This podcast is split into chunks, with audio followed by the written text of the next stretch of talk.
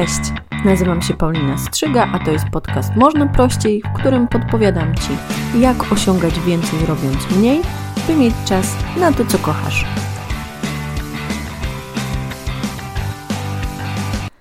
Mamy nowy rok i jest to taki czas, w którym cała masa osób wymyśla sobie noworoczne postanowienia, cele na ten rok. Mm, bardzo popularne i modne są również wyzwania. I ja ostatnio trafiłam na takie wyzwanie, które się nazywa 75 Hard Challenge. Wyzwanie jest dość trudne, ale stwierdziłam, że na jego podstawie stworzę sobie swoje własne wyzwanie tegoroczne. Jestem w dość nietypowej, a może typowej dla wielu kobiet sytuacji. Otóż dwa miesiące temu urodziłam dziecko i bez jakiegoś zagłębiania się w ten temat, postanowiłam, że ten rok to będzie taki rok powrotu do, do siebie. Natomiast w związku z tym, że tworzę swoje własne wyzwanie, postanowiłam wykorzystać wszystkie metody, które znam i które pomagają mi w realizacji celów. I stwierdziłam, że to może być fajny pomysł na odcinek podcastu. Podzielę się tymi metodami z Tobą, a Ty użyj ich w swojej codzienności. To nie są tylko metody do realizowania wyzwań, do wytrwania w wyzwaniu ale też metody na to, by realizować cele i zadania w swoim życiu. Także na pewno ułatwią Ci mm, funkcjonowanie w środowisku zawodowym i ogólnie budowanie tych nawyków, które chcesz budować w swojej codzienności. A jeśli zostaniesz ze mną do końca, podpowiem Ci, w jaki sposób szybciej realizować wyzwanie. W tym roku przeczytam 52 książki, bo jest bardzo fajny sposób na to, żeby szybko czytać i podzielę się nim z Tobą na końcu tego odcinka. Zapraszam. Zacznijmy od tego, że żadne wyzwanie nie powinno mieć miejsca bez przygotowania wcześniejszego planu. I ja wiem, że nie każdy lubi planować, nie każdy lubi się przygotowywać, ale co rozumiem w tym wypadku w ogóle przez planowanie wyzwania? Jeżeli stwierdzasz, że Twoje wyzwanie na styczeń to picie większej ilości wody, to nie wystarczy sobie założyć, że będę pić więcej wody, bo tak naprawdę donikąd mnie to nie zaprowadzi, tylko przygotować się na to, w którym momencie tą wodę będę pić, w jakich okolicznościach. To znaczy, przygotuj sobie plan, kiedy realizujesz dane wyzwanie, dany cel. Dlaczego? Dam Ci taki przykład. Skupmy się na tej wodzie. E, zakładasz, że chcesz pić powiedzmy 5 szklanek wody dziennie. Oprócz tego, co już pijesz. I przyjrzyj się temu, planując w którym momencie będziesz to robić, jak wygląda tak realnie, realnie Twój dzień. Nie idealny dzień, nie na zasadzie, że wstawię to sobie tu albo wstawię to sobie tu i w ogóle będę mieć całą masę czasu, bo będę pamiętać o tym, żeby pić wodę. Nie, realnie przyjrzyj się swojemu dniu, bo jeżeli wstajesz rano, pijesz kawę bardzo szybko, w biegu praktycznie, zawozisz dziecko do szkoły albo biegniesz do pracy, w pracy zamiast pić wodę, znowu zrobisz sobie kawę, bo będziesz śpiący i tak naprawdę w ciągu dnia wypijasz, nie wiem, ze cztery kawy, może gdzieś tam herbata załapie się po drodze, wracasz do domu, pijesz herbatę do obiadu albo jakiś sok i budzisz się z taką myślą, że nadszedł wieczór, a ja nie wypiłam żadnej z tej szklanki wody, którą miałam przecież pić. No bo co to za filozofia wypić pięć szklanek wody? A no właśnie jest w tym dużo filozofii, bo jeżeli się nie przygotujesz do tego, to tego celu nie zrealizujesz. Nie dlatego, że ten cel jest jakiś trudny albo nie masz motywacji, tylko dlatego, że nie będziesz o nim pamiętać. Dlatego niezależnie od tego, co myślisz o tym celu, przygotuj się do niego. Skoro już jesteśmy w temacie tej wody, jak można się do tego przygotować? Od razu przypomina mi się taka koleżanka ze studiów, pozdrawiam Cię Aniu, która zawsze już będzie kojarzyć mi się z butelką wody, bo gdzie Ania by nie szła, każdego dnia miała ze sobą półtora litrową butelkę wody. Ona oczywiście piła ją w mniejszym lub większym stopniu, ale nosiła ją ze sobą wszędzie. Ten obraz zostanie już ze mną na zawsze. Zawsze jak myślę o butelce wody, to przychodzi mi do głowy Ania. Oprócz tego, w miejscu pracy możesz sobie ustawić dzbanek z wodą, albo możesz sobie ustawić w telefonie powiadomienia, które będą ci przypominać o tym, w którym momencie masz się napić wody. Słyszałam też o takiej metodzie, która też mi się bardzo mocno już teraz kojarzy z zegarkiem. To znaczy, w momencie, w którym jest pełna godzina albo pół godziny po, na zasadzie, że na przykład pierwsza albo pierwsza 30, druga, druga 30, wypijasz parę łyków wody i w ten sposób nawadniasz się regularnie. Nie musisz pamiętać o tym, żeby pić tą szklankę, powiedzmy, jednym ciurkiem e, o danej godzinie. Mam taki bidon z wyznaczonymi godzinami i wiem, o której godzinie muszę ile wody wypić, żeby codziennie wypić właśnie dwa takie mm, bidony wody. On jest bardzo popularny, na pewno gdzieś już go widziałaś, więc polecam Ci nabycie takiego bidonu. To naprawdę działa, bo w momencie, w którym widzę na przykład, że jest godzina 10, a ja nie, nie wypiłam jeszcze wody z 9, no to nadrabiam ten proces, tak? Więc przygotowanie planu, ale uwaga, ważne jest również to, żeby w tym planie uwzględnić, co jeżeli się nie uda. Na zasadzie, co zrobisz w momencie, w którym na przykład jest godzina 19, a ty nie wypiłaś tej wody, albo miałaś danego dnia poćwiczyć, jesteś zmęczona, czujesz, że boli cię głowa. Co robisz? To jest bardzo ważne, żeby przygotować sobie alternatywę zawczasu, nie w momencie, w którym ta rzecz się dzieje, bo prawda jest taka, że na przykład, jeżeli postanowisz sobie, że codziennie ćwiczę przez 30 minut jogę i przychodzi ten moment, że czujesz się źle, na zasadzie boli cię głowa, bolą cię mięśnie, może to początek jakiejś choroby, nieistotne. Wiesz, że przełożysz ten trening. No i co w tym momencie? W tym momencie już nie odhaczyłaś tego zadania, tak, tego punktu. Ale gdybyś pomyślała zawczasu, że przecież to nie musi być yoga. Przecież ja mogę uznać, że w tym momencie wyjdę na spacer półgodzinny. To też jest aktywność, wykonywanie kroków codziennie też przekłada się na spalane kalorie i na naszą aktywność fizyczną, tak? Zaleca się wykonywanie 10 tysięcy kroków codziennie. W związku z czym, jak sobie przygotujesz taką alternatywę właśnie na zasadzie, że jeżeli mi się nie uda wykonać tego treningu, no to zrobię coś innego, co też będzie pewną formą treningu, to będzie Ci łatwiej wytrwać w postanowieniu. Poza tym pamiętaj też o tym, że dana rzecz może może ci się znudzić. Jeżeli jesteś w sytuacji, ciągle skupiamy się na tych ćwiczeniach w tym momencie, ale równie dobrze możemy skupić się na wodzie. Jeżeli nudzi cię już picie tej wody, jeżeli męczy cię w kółko wykonywanie tego samego zestawu, na zasadzie, że codziennie biegasz albo codziennie jeździsz na rowerze, to sobie tą aktywność urozmaicaj, a nie odrzucaj tylko dlatego, że dzisiaj nie chciało ci się wykonać właśnie danej czynności. Więc dobry plan zakłada nie tylko moment, w którym będziesz realizować dany cel, ale również co zrobisz w momencie, w którym nie uda ci się danego dnia tego celu zrealizować. Albo inaczej, w momencie, w którym plany tak się zmienią, że będziesz mieć wrażenie, że nie możesz tego celu zrealizować. Dobrze jest mieć plan B, dobrze jest mieć plan C i ja wiem, niechętnie się przygotowuje takie alternatywy, raczej zakładasz, że no nie, nie to wymyśliłam sobie, że ćwiczę codziennie, żeby z tego rezygnować. Ale po prostu różne okoliczności życiowe wymuszają na nas najróżniejsze zmiany. To jest pierwsza rzecz. Druga rzecz, która bardzo pomaga przy realizacji właśnie takich celów, wyzwań, to monitorowanie. Ja już to podkreślałam w którymś z poprzednich podcastów, podcastów, monitorowanie, czyli śledzenie tego, czy realizuje dany nawyk, jest bardzo ważne. Bardzo często jest tak, że my mamy jakąś wizję w głowie i dopóki jej nie zweryfikujemy tak eksperymentalnie na zasadzie właśnie nie przetestujemy, nie sprawdzimy, to okazuje się, że nasze życie wygląda bardzo często inaczej. Ja uwielbiam Mój mąż jest przykładem właśnie takiego człowieka, który nie monitoruje pewnych rzeczy, a później wystosowuje bardzo ogólne stwierdzenia. Głupi przykład. Mój, mój mąż lubi grać e, na komputerze w gry i na przykład ma taką sytuację, że poniedziałek, wtorek grał po dwie godziny dziennie. Przyszła środa, nie udało mu się usiąść. Przyszedł czwartek, nie udało mu się usiąść do grania, i w piątek stwierdza: Ja ostatnio to w ogóle nie gram. Gdyby przyjrzał się temu, jak wygląda jego dzień i ile czasu poświęca na granie, to nawet nie przyszłoby mu do głowy, żeby takie stwierdzenie wystosować. Natomiast przez to właśnie, że nie monitoruje tego, co robi, uważa, że jego życie wygląda w taki, a nie inny sposób. Bardzo często jest tak, że dopiero w momencie, w którym siadamy i zaczynamy zapisywać, analizować rzeczy, które robimy, okazuje się, jak często przerywamy nawyk albo jak często robimy inne rzeczy. Na przykład aplikacje śledzące Twoją aktywność na telefonie pozwalają Ci stwierdzić, ile tak naprawdę czasu poświęcasz na TikToka, na YouTube'a albo na Instagrama. I ja zainstalowałam sobie ostatnio taką aplikację ze zwykłej ciekawości, bo miałam wrażenie, że spędzam bardzo dużo mm, swojego czasu w internecie. I co się okazało? Tak naprawdę jest to godzina dziennie. Dużo, mało zależności od perspektywy. Osobiście uważam, że nie jest to wcale tak dużo, dużo więcej jednak poświęcam na tą aktywność, jak byłam w ciąży,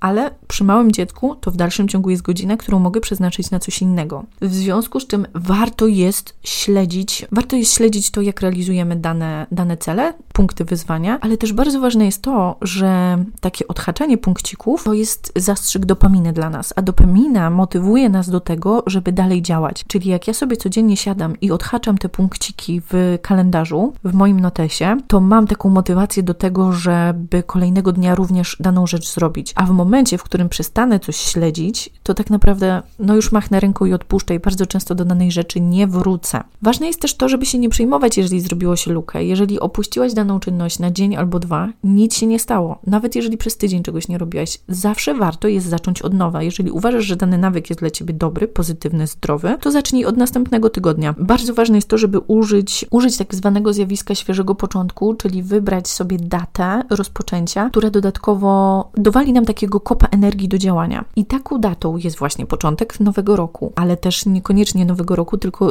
takiego kalendarzowego, ale również szkolnego. Cała masa osób 1 września czuje motywację do działania. I to nie jest przypadek, po prostu lata szkoły nas tego nauczyły, że to jest czas, w którym zaczyna się edukacja, czyli zaczynają się zmiany, trzeba zbudować nowy plan dnia, nowe nawyki, odrabiać lekcje o określonej porze, jeść posiłki określone itd., tak itd. Tak Kolejnym przykładem takiego dnia mogą być Twoje urodziny, być moment na zasadzie po świętach, czyli do świąt trzymam dietę, a po świętach nie, albo odwrotnie. Mm, tak samo każdy poniedziałek Każda niedziela, czyli początek nowego tygodnia, może być świetnym momentem na nowy początek, nowy start, tak samo nowy miesiąc. Specjalnie nie nagrałam tego podcastu w grudniu, żeby dać Ci narzędzia, które przydadzą się w ciągu całego roku, a nie tylko w styczniu. Bo ważne jest to, żeby brać udział w wyzwaniach i tworzyć sobie wyzwania w każdym momencie swojego życia, a nie czekać do nowego roku, no bo to wyzwanie wystartowało w styczniu, no to ja już teraz nic się nie dołączę i właściwie zaczekam do przyszłego roku. Czyli wiesz już o stworzeniu planu, wiesz już o trekkingu, jeśli chodzi o to monitorowanie, to bardzo gorąco Ci polecam wszelkie bullet journale i tam śledzik nawyków, tak zwany. Spotkałam się kiedyś z takim określeniem. To się nazywa też habit tracker. Na stronie poukładana.pl,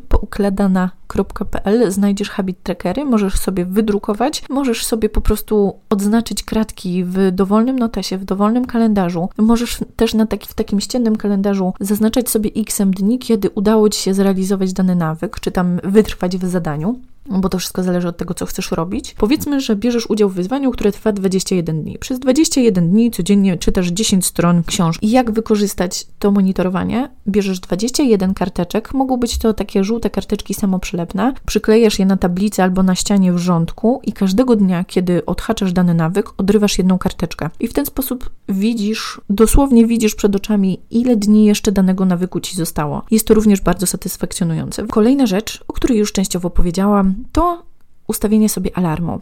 To jest rzecz, którą uwielbia robić mój mąż. Mój mąż ma ustawiony alarm na wyniesienie śmieci, na pozmywanie. Jeżeli musi sprawdzać coś regularnie w danej godzinie albo uczyć się w danej godzinie, to również ma ustawiony alarm, który mu przypomina, że ma daną rzecz robić w danym momencie. To nie musi być tylko alarm w telefonie. Jest cała masa aplikacji, które wysyłają Ci notyfikacje w momencie, w którym jeszcze w danym dniu nie odhaczyłeś danej czynności. Na przykład chcesz się uczyć języka angielskiego. Osobiście mam aplikację ze słówkami, która co parę godzin przypomina mi, że mam się dzisiaj uczyć danego słówka. Albo mam, korzystam też z takiej aplikacji, nie wiem czy wszystkie aplikacje do liczenia kroków tak mają, natomiast ta, z której ja korzystam, przypomina mi w połowie dnia, że nie zrealizowałam zrealizowałam jeszcze danego celu, jakim jest tam wykonanie powiedzmy 5000 kroków. I te aplikacje wysyłają to na tyle wcześnie, że masz szansę w danym dniu ten cel zrealizować. Zresztą takie notyfikacje pojawiają się również w aplikacjach, które śledzą właśnie odhaczanie nawyku. Także wszelkie możliwe alarmy i notyfikacje są Twoim sprzymierzeńcem. Zobacz, ja Ci bardzo, bardzo polecam w ogóle przejrzenie sklepu na Twoim telefonie i sprawdzenie, jakie rzeczy możesz śledzić. Sama miałam kiedyś aplikację, do, która właśnie mi przypominała o piciu wody. Okazuje się, że większość aplikacji ma włączone notyfikacje, ma możliwość włączenia notyfikacji, żeby właśnie pomóc Ci wytrwać wytrwać w tym nawyku, który chcesz zbudować. Ostatnia rzecz, ale nie mniej ważna, nawet nie wiem, czy tak naprawdę nie najważniejsza w tym całym procesie, to obniżenie energii wejścia. Czym jest ta energia? Energia to jest ten wysiłek, który musisz włożyć w to, żeby daną rzecz zrealizować. Powiedzmy, że postanawiasz, że będziesz chodzić na siłownię. Chcesz to robić po pracy. Ile energii musisz włożyć w zrealizowanie tego celu? No po pierwsze, musisz pamiętać o tym, żeby wziąć ze sobą do pracy strój. Musisz pamiętać o tym, że po pracy nie jedziesz już na żadne spotkanie, tylko jedziesz bezpośrednio na siłownię. Musisz zjeść na przykład pracy posiłek, żeby nie jechać z tym pustym brzuchem, bo wiadomo, że poczujesz głód, to ci się odechce po drodze. Zobacz, ile skomplikowanych czynności musisz wykonać, w ogóle o ilu rzeczach musisz pamiętać w takim momencie, żeby tylko na tą siłownię pojechać. Jak możesz sobie to ułatwić? Po pierwsze, możesz iść na siłownię przed pracą. To może być pierwsza rzecz, jaką zrobisz w ciągu dnia. Możesz przygotować sobie ubranie wcześniej i położyć je w takim miejscu, że jak tylko otworzysz oczy, to pierwsze co cię przywita to właśnie ten strój do ćwiczeń. I wtedy szybko ubierasz się w strój, lecisz na siłownię albo wykonujesz sesję cardio, e, cardio czy ćwiczeniową w domu. Tak samo zresztą z posiłkiem. Obiad też możesz przygotować sobie do odgrzania na następny dzień. Jeśli nie do odgrzania, no to jakąś sałatkę. Wszystko zależy od tego, co wymyślisz. Panuje tu pełna dowolność, pod warunkiem tylko, że jest to rzecz, która ci sprzyja i obniża tą ważną energię wyjścia. czyli wysiłek, który musisz włożyć, żeby w ogóle się przygotować do realizacji danego celu. Nie zostawię tego na ostatni moment, bo wtedy zadanie jest gigantyczne e, i ta energia do zrealizowania, której wymaga zadanie, też jest większa. A na co to się przekłada? Ano na to, że trudniej nam daną rzecz zrealizować. Bardzo dużym ułatwieniem jest też to, by dzień zacząć od zrealizowania tego najtrudniejszego zadania. Czyli nawet jeżeli tego wymaga nasza sytuacja, wstajemy wcześniej i odhaczamy to najtrudniejsze zadanie. Jeżeli chcesz się uczyć języka, no to wstajesz pół godziny wcześniej powtarzasz sobie język. Jeżeli chcesz być aktywny fizycznie, wstajesz wcześniej i ćwiczysz. Oczywiście przygotuj sobie wszystko tak, żebyś nie zmarnował tego ranka na przygotowanie do wykonania tej czynności. Czyli to nie jest tak, że ty wstajesz i szukasz książek, sprawdzasz, który rozdział masz robić, czy tę słówkę znasz, znasz, czy może zdobyć jeszcze jakieś dodatkowe materiały. Masz wstać i pierwsze co, to wykonać dane zadanie. Jak najszybciej, żeby je odhaczyć. Tak samo z czytaniem. Zresztą łącz rzeczy, które chcesz robić, z tymi, które już robisz. Jeżeli jedziesz w autobusie i najczęściej skrolujesz sobie telefon, to może warto w tym momencie poczytać książkę albo posłuchać podcastu, jeżeli takie jest Twoje postanowienie na ten rok. Dużo rzeczy możesz zrealizować w trakcie innych czynności, które i tak wykonujesz codziennie, na przykład w trakcie przygotowywania obiadu, albo szykowania prania, albo mycia zębów wracamy do pierwszego punktu. To również wymaga od ciebie zaplanowania i przygotowania, bo musisz o tej czynności na początku pamiętać. Mm, o automatycznych nie pamiętasz, bo wykonujesz je regularnie każdego dnia i weszły ci już w nawyk. Natomiast te, które chcesz dodać, musisz świadomie włączać za każdym razem, zanim staną się automatyczne. To są wszystko punkty, z których ja osobiście korzystam, ale wracając jeszcze do tego, jak czytać dużo książek w danym roku. To jest bardzo ciekawe. Trafiłam na taki film na YouTubie zupełnie przypadkowo. Jest to o tyle zabawne, że ja robię tak od wielu lat. Czytam bardzo dużo książek w roku. Zawsze stawiałam sobie za cel znaleźć czas na czytanie. I nie ukrywam, że zorientowałam się, że bardzo często w momencie, w którym wypożyczam daną książkę, czytam trzy. Jeżeli czekam, aż skończę daną książkę, żeby wziąć się za następną, to bardzo często opóźnia przeczytanie tej książki. Więc co robię? Co nauczyłam się robić? Czytam tą książkę, na, na którą czuję ochotę. I zdarza się, że czytam trzy, cztery książki jednocześnie. Mój mąż się ze mnie śmieje, bo mówi, że nie wyobraża sobie tego, jak, jak można tak robić, a to jest bardzo prosta rzecz. To znaczy, wieczorem zadaję sobie pytanie, na co mam teraz ochotę? Czy mam ochotę na jakiś romans? Czy mam ochotę na biografię? Czy mam ochotę na książkę psychologiczną? Czy mam ochotę na na jakieś badania i w ten sposób potrafię skończyć 3-4 książki tygodniowo bez jakiegoś większego wysiłku. Więc jeżeli bierzesz udział w wyzwaniu, przeczytam w tym roku 52 książki, to spróbuj czytać kilka książek jednocześnie. Warto czytać różne książki jednocześnie i wybierać to, co Ci pasuje w zależności od Twojego nastroju w danym momencie. Mam nadzieję, że te wszystkie rady pomogą Ci zrealizować Twoje własne wyzwanie. Przypomnę je tylko szybciutko. Po pierwsze, stwórz plan, kiedy, w jakim momencie będziesz dane rzeczy, dane cele realizować i przygotuj sobie też plan, co jeżeli się nie uda. Wykorzystaj y, magię poranka, ten moment rano, kiedy nikt Ci nie przeszkadza na wykonanie tych najtrudniejszych zadań. Staraj się też łączyć te rzeczy, które chcesz robić, z tym, co już robisz, z Twoimi nawykami, czyli z jazdą autem, jazdą autobusem, spacerem po pracy, powrotem powrotem do domu, myciem zębów, czy różnymi innymi nawykami, które masz już zbudowane. Próbuj po prostu dołożyć tą czynność, którą robisz, chcesz robić, do tej, którą już robisz. Pamiętaj o tym, żeby monitorować to, co realizujesz, bo wtedy ten zastrzyk dopaminy pomoże Ci utrzymać motywację. Pamiętaj, żeby obniżyć energię zadania, tak? Czyli podziel sobie to zadanie na takie mniejsze części i zrealizuj je wtedy, w tym momencie, w którym będziesz mieć na to energię. Czyli na przykład przygotuj się dnia poprzedniego, wieczorem dnia poprzedniego, do zadania, które chcesz wykonać w następnym dniu. Pamiętaj o tym, żeby włączyć sobie alarm. To jest bardzo ważne. Ustaw sobie alarmy, żeby ci podpowiadały, w którym momencie masz daną rzecz realizować. I jest jeszcze taki punkt, ale ja bym powiedziała, że to jest punkt dla ekstrawertyków, bo mi osobiście nie pomaga. Ja bardzo tego nie lubię, strasznie mnie to drażni i denerwuje, a mianowicie bardzo dużo osób mówi o tym, żeby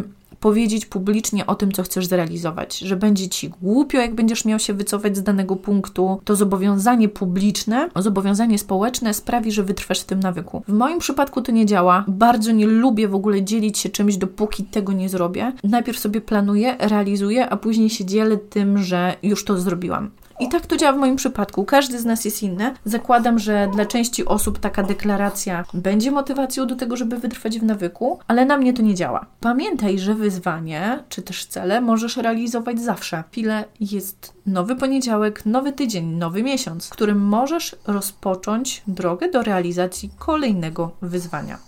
To tyle, jeśli chodzi o ten odcinek podcastu. Mam nadzieję, że ułatwiłam Ci branie udziału w wyzwaniach. Zapraszam Cię na mojego bloga poukładane.pl, gdzie znajdziesz wskazówki związane z Habit Trackerem. Wpisz sobie w wyszukiwarkę Habit Tracker i zapraszam Cię na mojego YouTube'a Paulina Strzyga gdzie znajdziesz odcinki tego podcastu. Zachęcam do subskrybowania. Ściskam i pozdrawiam, Paulina.